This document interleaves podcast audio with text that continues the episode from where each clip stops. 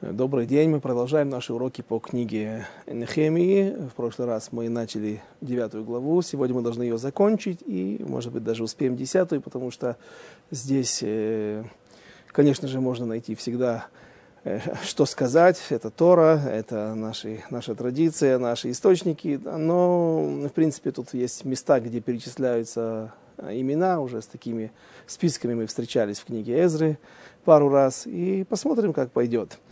Начнем. Вот шестой стих э, я тут нашел, э, нашел, что добавить. Мы его уже прошли в прошлый раз. Ты, э, девятая глава, шестой стих. Ты, Господи, един, Ты сотворил небеса, небеса небес, и все воинство их, землю, и все, что на ней. Что значит небеса и небеса небес? Есть много небоск, небоск, небосводов, на, на, на, на земле, на, в небесах, между ними там сказано э, вещи, которые, наверное, просто так нельзя объяснить, а только э, с точки зрения Кабалы, 500 лет расстояния между каждым, что это означает, я не знаю, но в небеса небес, то есть есть какие-то э, шестая ракия, как мы говорим, шестое небо,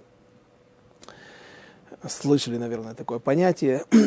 Все множество его это ангелы э, и Ангелы, что в ней. И ты даешь им все, что на, э, все, что на ней, моря, и все, что в них, и ты даешь им все, всем жизнь, и воинство небесное преклоняется пред тобою. Э, что значит ты даешь им всем жизнь? Все, что на земле, все, что в морях, все, что на небесах. Ну, на небесах, скажем, ангелы существуют благодаря Всевышнему и выполняя его приказы. Известно, что ангелы эм, находятся все же на, пусть и вроде бы как это абсолютно духовная субстанция, какое-то духовное э, создание, но они не имеют права выбора, и поэтому они уступают нам, людям, потому что у нас, хоть мы и э, э иногда и грешим, но это только потому, что у нас есть право выбора. А вот если зато мы сможем превозмочь какое-то, превозмогаем эм, какое-то испытание, выходим из него с честью, то тогда и поднимаемся на ступень более высшую, чем ангелы. Так с ангелами понятно, э, они являются произведением Всевышнего, и он их оживляет, или как есть там э, Нагард, на, Нагар Динур, э, река такая под названием Динур, из которой рождаются ежедневно масса ангелов. А что с э, земными материальными вещами?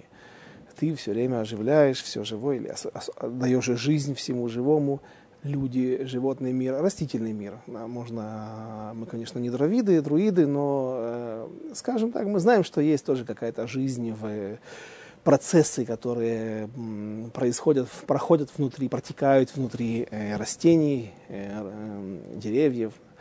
А что с камнями, что с, э, со всей природой в мире, вот такой не, не, так называемой неодушевленной. Интересно, что Рамбам говорит э, в, в своих аллахот в одном месте, что там, э, видно из, из, из его объяснений, что есть душа у небес, у небесных светил, у звезд, у созвездий. И как это можно объяснить? Действительно есть у них душа, действительно ли они бол... им болит что-то, они что-то понимают, что-то чувствуют.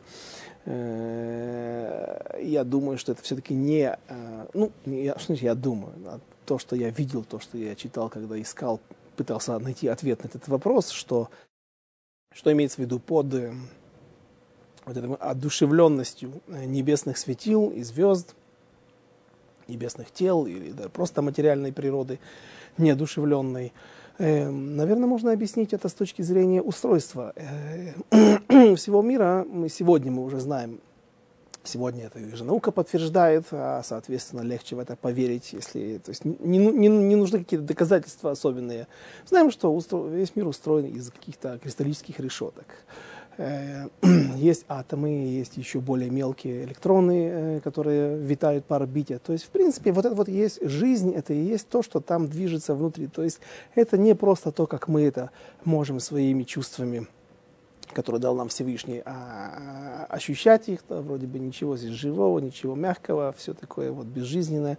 Тем не менее, это достаточно сложная структура, достаточно сложное создание, в котором, да, происходит какое-то движение. И так вот и возможно, это есть та вот святость, искры святости, которые запечатлены во всем мире. Знаете, что э, Орахайма Кадош в трех местах в Торе, э, другие комментаторы, разумеется, в Зоре об этом говорится, э, объясняют, что вначале был взрыв, теория взрыва, но не того, не того взрыва, о котором говорят атеисты или современные ученые, а что был когда-то свет Всевышнего, который был открыт, то есть был Гилуя Шем. Раскрытие Всевышнего делать не нужно было, э, люди могли это ощущать, или кто люди, наверное, только Авраам и Хава, э, Адам и Хава, простите. И после их греха вот это вот произошло э, расщепление или взрыв этого света, и он разлетелся по всему миру, и теперь наша задача, в принципе, всего человечества, но, как правило, обычно только евреи продолжают двигаться вот этим вот правильным путем, выполняя заповеди Всевышнего, как Он именно приказал, а не как кто-то другой придумал, э, как ему кажется с точки зрения его логики, его понимания мира. И, э, наша задача э, э, высвобождать вот, это вот эти, этот свет, который спрятан, который запечатлен, законсервирован, где-то даже находится в плену среди других народов мира, которые служат идолам. В тех же камнях, а, по-моему, я даже совсем недавно э, эту теорию уже высказывал, говорил об этом, э, что выполняя заповедь, э, например, благословляя на какой-то плод, мы приводим его к своему финалу, к его тахлис, как говорят, к его, э, то, для чего он был создан – восхвалять, чтобы через него было освящение имени Всевышнего. Восхваляли Всевышнего. И вот эта вот святость, которая была в нем, мы таким образом ее высвобождаем. Э, также евреи, уйдя в изгнание, не только несут на себе ношу грехов своих праотцов и таким образом расплачиваются за эти грехи а также еще есть миссия э, для того, чтобы они разошлись, э, мы разошлись по всему миру для того, чтобы собирать там искорки святости, которые там находятся, и объяснять комментаторы, что есть другой путь. Второй вариант, каким образом э, эти искры святости, которые находятся, например, уже в народах мира, э, у них тоже есть что-то полезное, что-то хорошее, что то, с чем можно служить Всевышнему. И вот это, эти вещи, они приходят также еще и с герим, с бразилитами, которые проходят гиюр да, и становятся частью еврейского народа, принеся с собой много полезного, много нужного, необходимого для служения Всевышнего, Всевышнему. И вот, возможно, вот эти вот э, движения, которые есть, это и есть та жизнь, которая находится во всем мире, в кам- даже в камнях, и э, ее каким-то образом мы должны высвободить и собрать для того, чтобы вот это все вместе сконцентрировалось, и тогда придет э, раскрытие полностью имени Всевышнего, э, Гилуй Кводашем. По-видимому, таким же образом и будет происходить уничтожение Ецарара, когда, как сказано, что Всевышний Ишхот, Всевышний буквально зашхитует или зарежет ножом если дословно понимать эти слова, а как, наверное, что имеется в виду? Что Всевышний э, заберет у, у Ецара, у носителей есть и люди, которые являются какими-то, ну, при, как Навуходнецар, как там, более близкие к нам известные тираны и Махшмам, которые или уничтожали народ еврейский, или пытались все время это сделать. все это также люди, которые находятся на службе у сатаны, на службе у Ецара, дурного начала. И вот когда из них будет вытянуто вот эти вот, э, то, то, что их оживляет, те, те, то какое-то движение, та, те искорки святости, которые в них есть, э, это и будет э, уничтожение Ецар Ара, уничтожение дурного начала, которое произойдет с приходом Машиаха, да сбудется это в ближайшие дни, в наши дни. Э, знаете, напоминает немножечко, как вот есть такие сегодня аттракционы Митнапхим. В Израиле нет таких э, лунопарков больших и красивых, но в, в, в религиозных местах, где много детей, а на каникулы всех не сможешь отвезти на север в какие-то парки или дельфинариумы, на Мертвое море посмотреть. Так, э, чтобы занять детей, просто в местных лужайках, парках ставят. Это очень удобно, очень просто. Митнапхим, то есть какой-то дворец в виде дворца, такой метров 10 на 10, может меньше, может больше. Какие-то горки, и все они надувные. Дети вот заходят вовнутрь и бесятся там по-настоящему, а, выбрасывая все это, выводя из себя всю эту спесь, направляя на эти, прыгая там, кувыркаясь, но как он работает? И там все время есть мотор, который, помпа, которая нагни... мотор, который нагнетает воздух. И вот когда ты видишь, что что-то случилось и нужно его погасить, э, или просто уже пришло время и закрывают этот парк на сегодня, э, просто выключать этот моторчик, и вдруг эти вот замки, надувные горки, различные, они постепенно, постепенно начинают э, сдуваться и складываться. Так вот это вот, наверное, и будет вот такой подобный процесс уничтожения Ецер Ара. И, наверное, об этом вот и говорится в этих стихах, эм, когда говорится, что ты, что ты, как мы говорили, оживляешь все, все, что ты, все, весь мир, который ты поддерживаешь, э, поддерживаешь в нем жизнь. Помните, когда сейчас был Лагба Омер был, э, кто не знает, какой у нас сегодня дата, если вы будете смотреть нас через много лет, так вот сегодня, несколько дней спустя Лагба Омер, и как раз э, вспоминая историю, что в Вавилонском Талмуде описывается о том, как Раби Шимон бар Йохай, выйдя из пещеры э, и не воспринимая этот мир он уже не находился на, на прежнем уровне, а на более высоком, гораздо более высоком уровне, и они там начали сжигать разных людей, только одним взглядом Всевышний их отправил обратно в пещеру еще на 12 месяцев, э, и после этого они вышли и уже более, так сказать, э, смотрели на мир нормальным, а, остепененным взглядом, но когда встретили, э, помнится, раби Иуда бен Герим, если я не ошибаюсь, был такой человек, и который и взболтнул своей жене, а та и рассказала римлянам, ну, в общем, так дошло по, по секрету всему свету до римлян о том, что Раби Шимон бар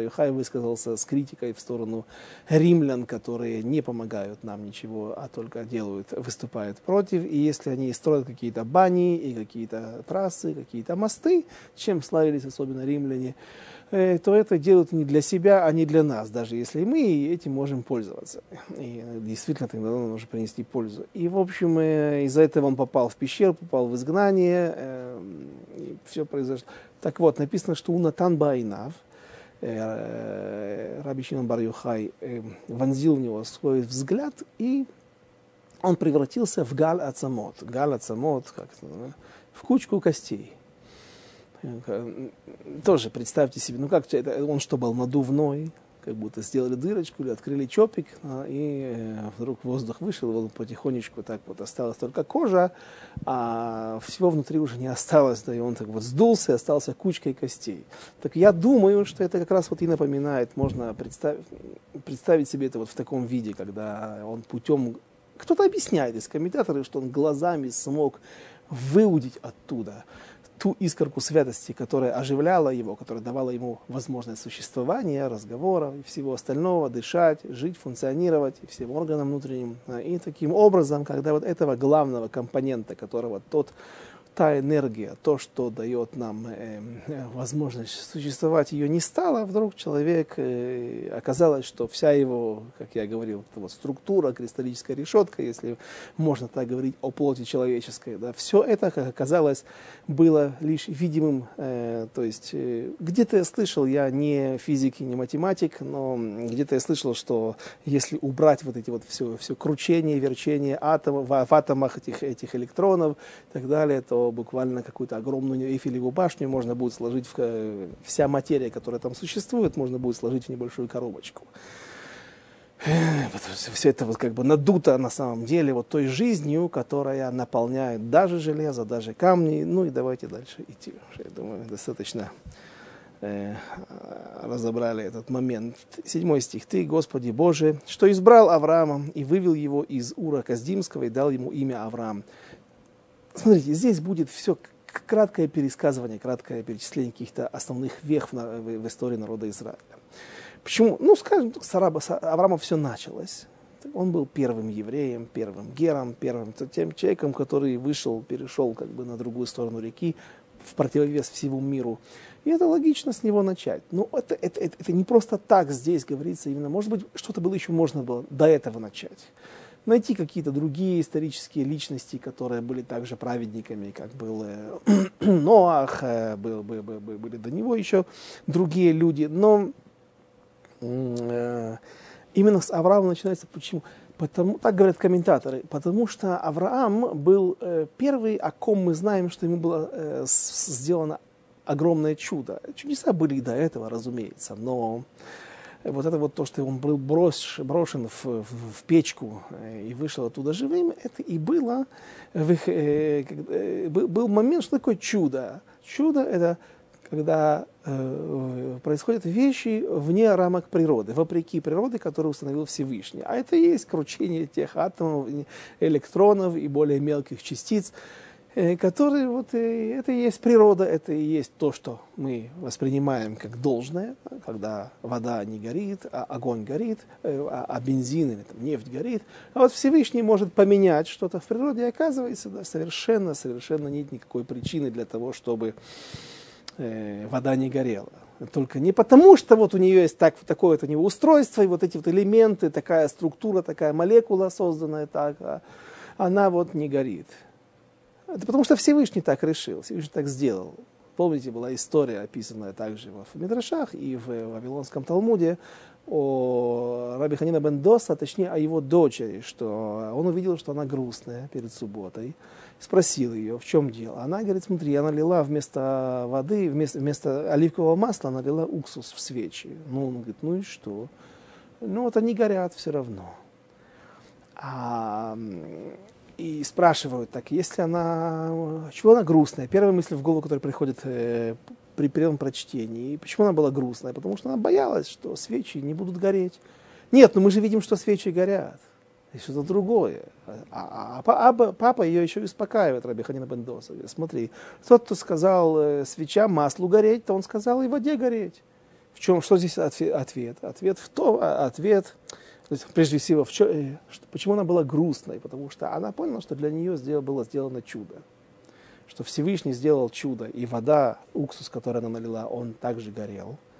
А, как известно, желательно избегать чудес или не просить точно избегать мы не можем, но не просить у Всевышнего, чтобы он сделал чудо, потому что э, э, когда Всевышний мы вынуждаем его, попадаем в какую-то ситуацию, сами себя подводим к этой ситуации, и потом Всевышний вынужден делать для нас чудо, э, за это вычитают у нас в будущем мире. И она была грустная от того, что ей все-таки Всевышний сделал чудо, и уксус этот горит. А отец ее успокоил, сказал, смотри, ты настолько веришь во Всевышнего, что я знаю, что с точки с, с, э, с твоей, э, твой уровень веры настолько силен, что нет никакой разницы. То есть для тебя абсолютно неудивительно, что уксус или вода или камень горит так же, как и другие элементы, объекты, материалы, которые горят в этом мире. Поэтому, поскольку ты не, не, не, не видишь в этом большого чуда э, по жизни, даже когда этого и не случилось бы, ты сама в это веришь, ты знаешь, да, что тот, кто сказал, что это должно гореть, он может сказать и другому вещ, и другим вещам, чтобы они горели. Поэтому у тебя с твоего будущего мира, с твоего удела, с твоих, твоих бонусы не будут вычтены из, э, из твоих заслуг. Э, вот такое пришло в голову объяснение. Поэтому и Авраам, которому впервые было сделано вот такое вот изменение природы, официальное, которое описано в Торе, и он в первую очередь здесь упоминается. «И нашел ты, что предано сердце его тебе, и заключил ты с ним союз, чтобы отдать землю Кнаанеев, хитийцев, Вимареев, Презийцев, Евусеев, Гиргашеев, Гиргашийцев, отдать потомкам его, и исполнил ты слова свои его, праведен ты». Всевышний праведен, верно, но и Авраама Вину, и его потомки, а именно народ Израиля, э, а именно поэтому им была отдана земля. То есть это нужно заметить здесь, это не просто несправедливость такая, вот как Раши, кстати, в одном месте в начале книги Вайкра так и объясняет, что Всевышний, зачем, вообще-то книга Хумаш, должна была начать, должна была бы начаться с, эм, с Вайкра, потому что законы это главное, и, а законы начинаются с книги Вайкра. А зачем же у нас добавил, добавлены были в книгу, э, в Тору, Берешит, история про отцов семейства Авраама и его потомков – и книга Шмот, история, где рассказаны, рассказаны истории создания и развития э, сынов Авраама. Меньше Аллах, практически нет Аллахот, э, законов, а в основном э, повествование. Так вот, э, это было добавлено, говорит Раши, для того, чтобы, когда придут народы мира в будущем и станут утверждать, листимате, вы вот бандиты такие, евреи, взяли и вырезали другие народы, кнаанийские, которые там мирно жили на этой земле. Э, э, так вот, э, Всевышний сразу же показал им, что кому он, он глава, он, он, он, он, он создал этот мир, он им владеет, он им управляет, он создал и землю кнаанейскую, она же святая земля, и впоследствии земля Израиля наша. И он решил туда поселить, что там могут поселиться временно кнаанейские народы, и он по своему желанию решил, чтобы они ушли оттуда или были уничтожены, захвачены евреями, изгнаны или уничтожены. И это тоже его повеление. Поэтому никто не может утверждать, что или с обвинением выступля, выступать, простите, что, мол, вы бандиты и разбойники, жестокие. Э, но э, почему? Раши не говорит там, почему это произошло, почему Всевышний. Мы знаем, что Всевышний имеет право, если он так сказал, эти уйдите, а эти придите, да, и владейте этой землей, живите на ней, что это до СМС, да, это истина, и это, это нужно воспринимать как данное, как непреложную истину. Эм, а почему Всевышний все-таки изгнал кнаанийцев? Чем они хуже? Потому что они были нарушители, потому что они были грешники – Святая Земля не выдерживает таких. Где-нибудь там, в Германии, они могут жить спокойно. Да, есть мнение, что гиргаши ушли в Германию, хотя Раши говорит, что в Африку куда-то, Африки, куда-то туда на юг. Но есть Ибн Эзра, который говорит, Ибн Эзра на, на, на, на пророков, э, то есть это вообще не Ибн Эзра, есть мнение, что это другой человек, но кто-то, из, из, из семейства Кимхи, как Радак, только его дедушка или дядя, или папа неважно, решен из важно. Где-то там я встречал в одном из комментариев на Треясар, на малых пророков, что он утверждает, что немцы это и есть э, гиргаши, которые такие ушли, не вступили в бой, не вступили в противостояние с евреями, а покинули землю Израиля. Так вот там они живут по сегодняшний день и живут вроде бы как неплохо, а, являясь э, локомотивом всей Европы, как называют сегодня их мир немецкий. А, а здесь, в Святой Земле, им не место. Особенно в том состоянии духовном, отрицательном, в котором они находились тогда.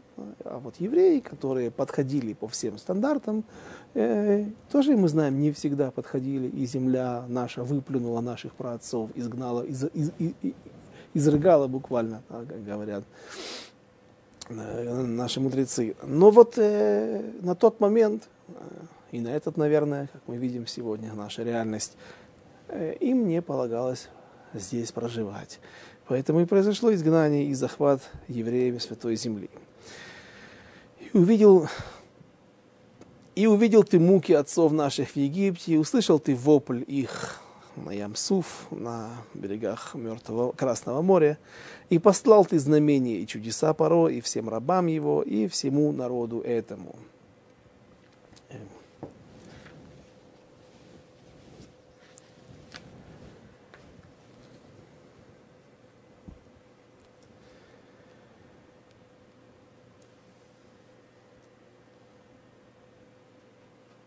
Народу страны ее, ибо знал ты, что поступали они с ними зло, и создал ты имя себе по сей день. Им море рассек ты перед ними, и прошли они среди моря по суше. А преследователи их бросил ты на камень в глубины в сильные воды, и столпом облачным вел ты их днем, а столпом огненным ночью.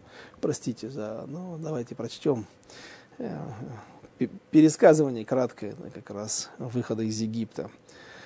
И сошел ты на гору Сина и говорил с ними с небес, и дал ты им законы верные, учения истинные, уставы и заповеди благие, и святую субботу твою поведал ты им, и заповедал им, и уставы, и Тору заповедал ты им. Через Моше, раба твоего, и хлеб с небес дал ты им ради голоса, голода их, и воду из скалы извлек ты ради жажды их, и сказал ты им, чтобы пришли унаследовать землю, о которой клялся ты, подняв руку отдать им. А они, отцы наши, поступили злом, и упорствовали, и, и не слушали они заповедей твоих, и не хотели они повиноваться, и не помнили чудес твоих, которые совершил ты с ними, и упорствовали они в упрямстве своем, хотели поставить главу, чтобы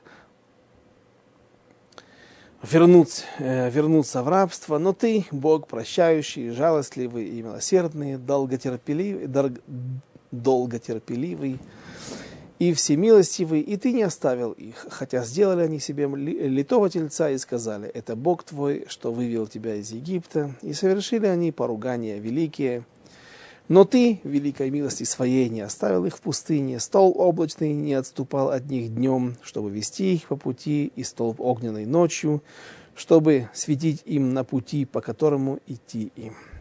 И дал ты им добрый дух твой, чтобы вразумлять их. Ты им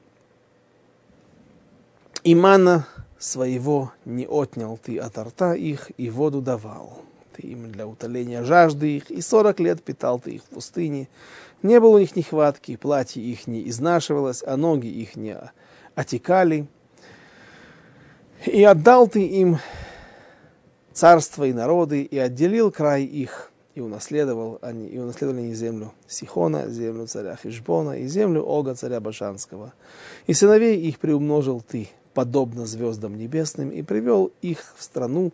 Э, знаете, как, разумеется, что в некоторых местах в Торе упоминаются евреи по э, уподобляются евреи песку земному, песку морскому, которого также вроде бы много, как и звезд на небесах, а может быть и больше. Но так, так говорят комментаторы, э, есть разделение. Э, когда еврей упоминается, уподобляется звездам небесным, то это более высокая духовная форма, э, лучшее, лучшее состояние, а когда песку, пусть и это указывает на невероятное количество, на огромное число, но все же это вот то, что находится под ногами людскими, то, что находится внизу, то есть, соответственно, э, уровень э, более низкий, духовный из, из 24 стихи. «Пришли сыновья следовали землю, и покорил ты для них жителей страны, Кнаанеев, и предал их в руки им вместе с царями их и с народами страны, чтобы поступали с ними по воле своей.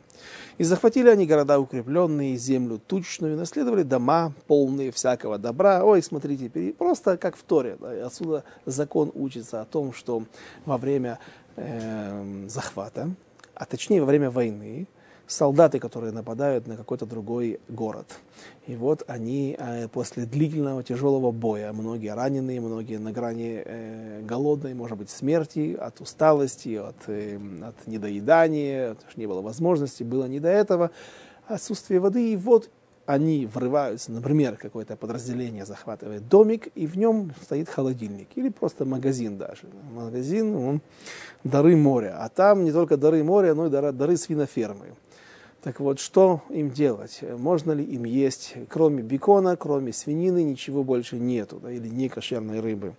Говорит Гмара, можно. В Вавилонском Талмуде, э, трактат Хулин, там еще Раши, который говорил на древнефранцузском, а, вот как мы сегодня говорим, Париж, да, то есть в конце вот это вот сочетание да, французских заимствований да, из четырех букв, да, когда читаем Ренаулт а, произносим Рено, да, или Пижаут произносим Пежо. Так вот, как французы сегодня говорят Пари, а мы говорим Париж. Почему? Потому что наши французские слова и понятия и термины, они еще от э, царского двора, которые, от дворян, которые говорили на французском, а соответственно они говорили сотни лет назад в, на старофранцузском. Так вот и Раши также пишет. И вот он пишет, да, не бекон, а бекониш так буквально он и называет, то есть э, там в Гамаре говорится котлей хазира, то есть стенки, ну вот эти вот, э, простите за подробности, э, ребрышки, если их вырубить, да, это они как получается как гладкая стеночка такая,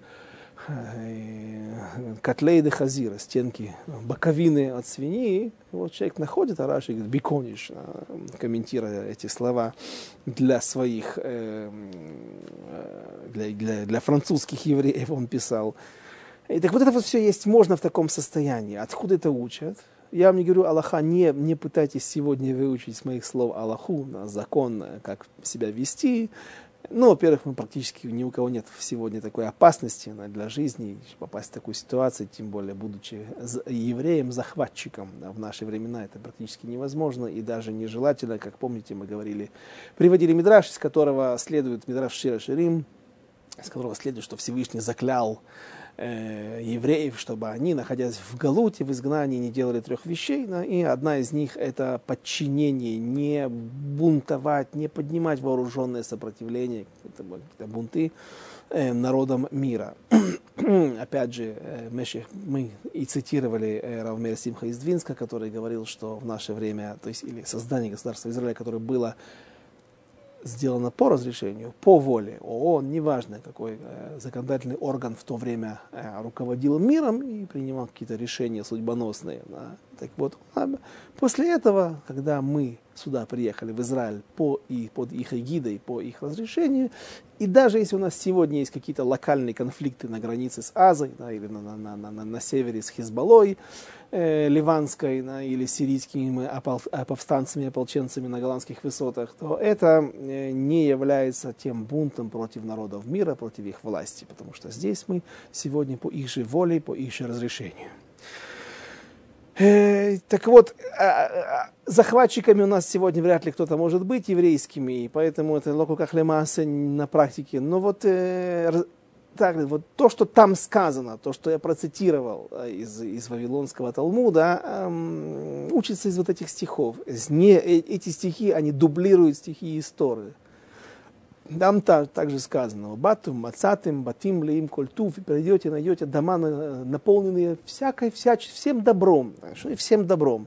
Ну, хорошо стоит фарфор какой, какой-то, э, фарфор тоже очень тяжело за, э, э, закошерить, сделать его, пользоваться им потом. Но стоят золотые вещи, украшения. Ты есть, это не водозара, не какие-то вещи для идолы, а просто золото, которым пользовались хозяева этого дома, тебе это можно брать. Ты нашел пачку денег, долларов, да, тебе, тебе можно их брать. Это твои трофеи. А холодильник, который набит какими-то некошерными вещами, да, крабовыми палочками, да, и то, тем же беконом. Говорит, если сказано, что вы найдете дома, в которых полно, полно добра, всякой всячины хорошей, да, это значит, что вот это вот все, э, все тебе разрешено, но только в том состоянии, когда ты был вынужден этим воспользоваться.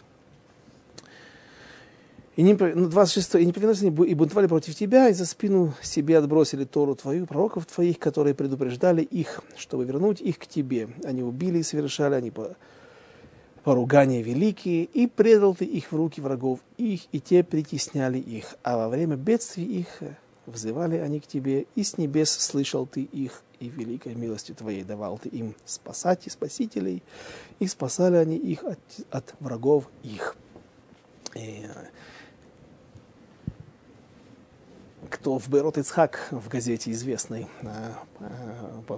под руководством Рава Парищука читал мои статьи, знает, что я люблю всегда сравнивать книгу э, судей с синусоидой. Почему? Потому что она очень однообразная. На самом деле она напоминает все время вот эту вот ту же синусоиду, которая э, после падения, после обязательно всегда есть виток подъема. Но каждый раз после подъема обязательно она скатывается вновь на новый виток уже вниз.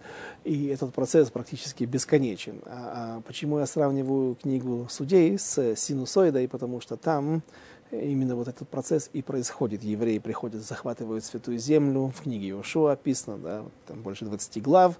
Все они занимаются этим, только этим. Но есть еще важный момент. Э, после книги Иошуа книга начинается благоденствие. Или точнее, приходят новые мудрецы, старейшины, эпоха старейшин называется. Э, и когда наступает благоденствие, к сожалению, люди начинают расслабляться. Я не призываю к тому, что должно быть всегда плохо или немножко плохо.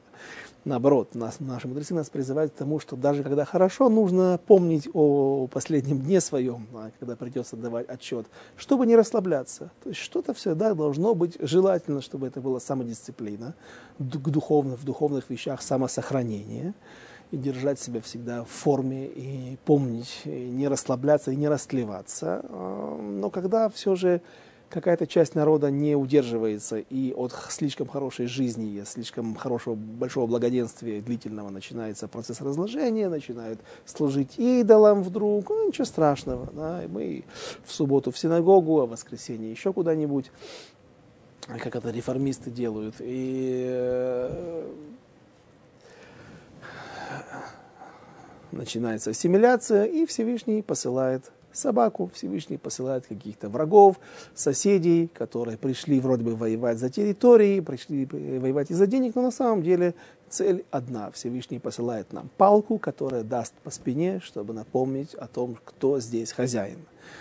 И начинается евреи. Кто там 18 лет их порабощал, кто 40 лет их порабощал, кто 5 лет их порабощал. И от порабощения, от тяжелой жизни евреи начинают кричать, вопить Всевышнему.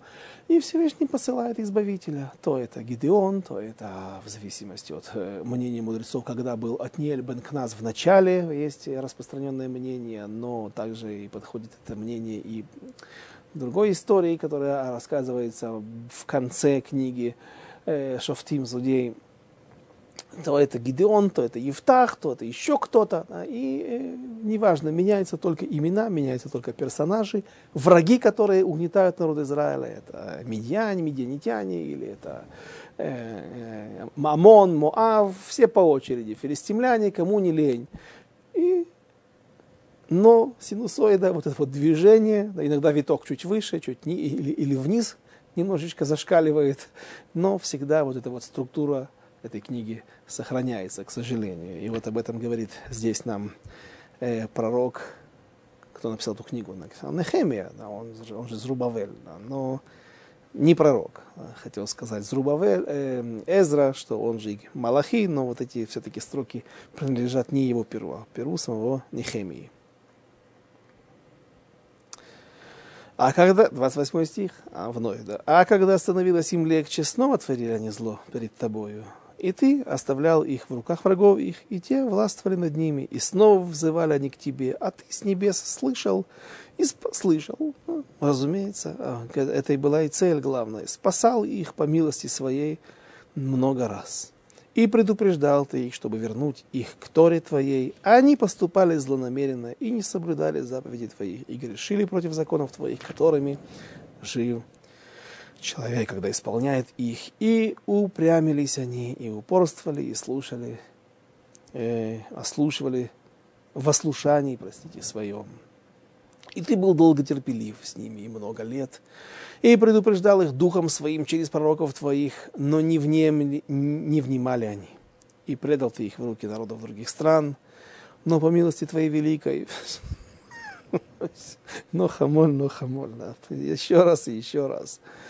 Ибо ты Бог э, милостивый и милосердный. А ныне, Боже наш, Бог великий, сильный и страшный, хранящий завет и милость, да не покажется тебе ничтожным все бедствие, что постигло нас, царей наших знать нашу, и священников наших, и пророков наших, и отцов наших, и весь народ твой со времен царей ашурских и до сего дня, а ты прав во всем, что постигло нас. Ибо справедливо поступил ты, а мы грешили. Стих 34. И цари наши, и знать наши, и священники наши, и отцы наши не соблюдали Тору Твою и не внимали заповедям Твоими увещеванием Твоим, которым увещевал Ты их.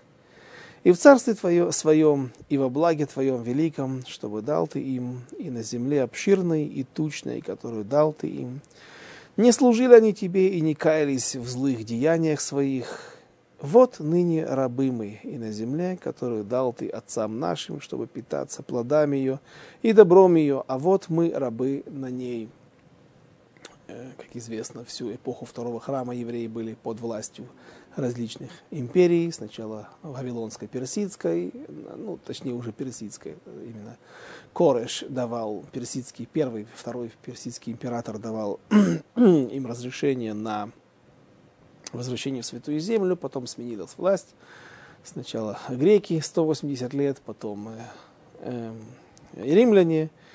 И вот рабы мы на ней. И множит она урожай свой для царей, которых поставил ты над нами за грехи наши. То есть приходится платить налоги, и это уже достаточно для того, чтобы зваться рабами и ты дал нам за грехи наши, и владеют они телами нашими и скотом нашим по воле своей, а мы в большой беде. Вот это вот очень ключевая фраза, которая завершает десятую главу. Ки бецара гдола анахну.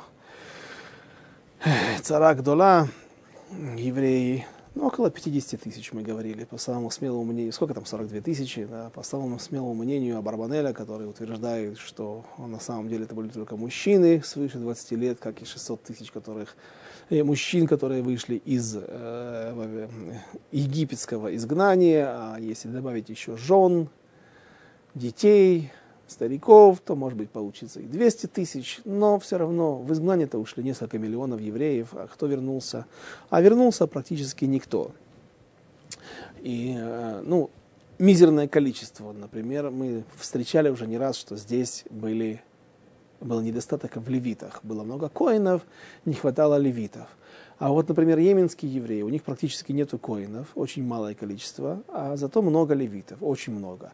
Ну и пропорция так, такая должна быть, ведь коины это также колено левита, но это левиты, которые являются потомком одного левита, Аарона, а коина. Соответственно, их процент должен быть 1 к 20, к 30, к 50, не знаю, э, сколько должно быть. Это один человек, один семейный клан, все его порождения и потомки по отношению ко всему колену. И вдруг э, так вот там есть много левитов. Почему? Потому что левиты, мы говорили, что они не пошли в Святую Землю. У них, и, э, здесь они проявили себя не с лучшей стороны, потому что маасрот, который они получали, те отделения для левитов от евреев, оказывается, постановили, что их можно делать и в близлежащих, а вот Вавилон считался близ лежащей территории, а потом также и в Сирии, а потом также, пишет Рамум, и в Египте. И получается, что то, что они получали бы здесь, в Святой Земле, они получали и там. То есть даже э, э, будучи слугами в храме, выполняя свои, свою работу, они не выигрывали ничего в плане материальном. Ну, к сожалению, да, мы уж такие люди, да, и, и даже вот э, как-то в одном месте не пропустили мою статью, когда я это описал. Это Гмара, Вавилонский Талмуд так объясняет. Да. Что сделал Эзра? Эзра Газар. Эзра сказал, что больше Трумота Масрот не отделяются и не отдаются вот просто так. Люди взял со своего огорода, снял урожай, и отдает десятину сначала левитам, а потом левиты отделять от этого, там начинается сложный процесс. Мы, ну, не сложный, просто нужно знать, там несколько, несколько видов есть. Сначала трумак дола, коль, коль шигу, отделяется даже один, эм, один гаргир, одно зерно. Этого достаточно. Потом отделяется 10%. Вот это вот уже э, трума для это уже майсер, это майсер для левита. Левит от этого отделяют, от этих 10, допустим, возьмем 100 килограмм, от 100 килограмм они отделяют 10 килограмм для коинов. Это уже называется трумат майсер, трумас майсер.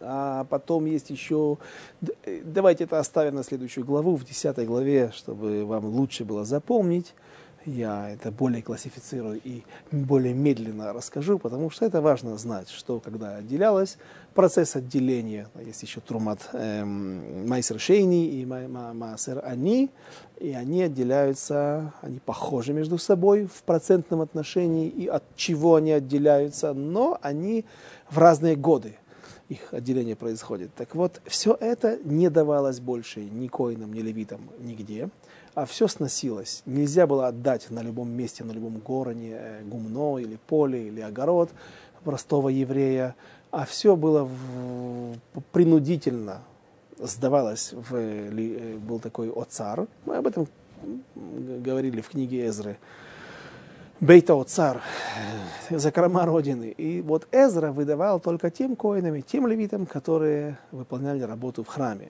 Вынужденная мера была. С чего мы начали? С э, левитов. Почему у, так много левитов там именно у йеменских евреев? Они не поднялись, известно, что они не поднялись во время, во время эпохи строительства Возрождения второго храма. Они там так и остались. Приехали сюда в Израиль, только те остатки, которые там дожили, достаточно колоритные, достаточно экзотичные евреи, достаточно а, невероятно приверженные к своей истории, и по их многим обычаям сравниваются э, наши обычаи, а, они берутся чуть ли не как эталон в некоторые моменты даже но они не пришли в то время. Почему? Э, есть, есть такая байка, я думаю, что это все-таки неправда, но говорят, что Эзра их проклял, и поэтому они достаточно бедные евреи. Они там были бедными, жили тихо, спокойно, но очень бедно, ходили даже босыми э, на родине в Йемене, а потом приехали сюда. Но я не думаю, что Эзра был настолько велик, чтобы... Я думаю, что Эзра был настолько велик, не думаю, что он э, действительно проклинал йеменских евреев, но из... факт остается фактом. Они не приехали сюда, в Святую Землю, не поднялись, и все левиты остались там. Если в других общинах часть левитов приехала сюда, то там и этого не было. Но что, главное, вот эта вот фраза «в беде кибе царак дола анахну», именно в большой мы, мы беде. Всего 50 тысяч человек, 200, опять же, да, хочется в это верить. Есть опровержение этому мнению, там не получается. Это с, э, такое количество людей. Вот они приехали и начинают осваивать землю, и им плохо здесь. Война с самаритянами, война с какими-то врагами остальными. Другие народы консолидируются в борьбе против евреев и замораживают тут же храм. Все, что мы с вами изучали до сегодняшнего дня – но вот тем не менее, вот именно эти евреи являются, современные евреи, большинство их являются потомками вот именно тех. А что случилось с теми миллионами, которые там остались в достатке? К сожалению, наверное, ассимилировались и исчезли. Э, спасибо за внимание. Итак, мы закончили девятую главу. Как я обещал, э, начнем в следующий раз, без Раташем, десятую главу, такую же э, тянущуюся, длинную и насыщенную огромным количеством имен и списков, но э, нет бейт Мидраша без хидуша, и постараемся вам Э, доставить, найти интересное объяснение, достойное объяснение, а не может быть, чтобы их здесь не было, я уже знаю, забегая наперед, сегодня готовился их сказать, но так получилось, что э, как раз вложились только в рамки 9 главы. Спасибо за внимание, до свидания, до следующих встреч через неделю.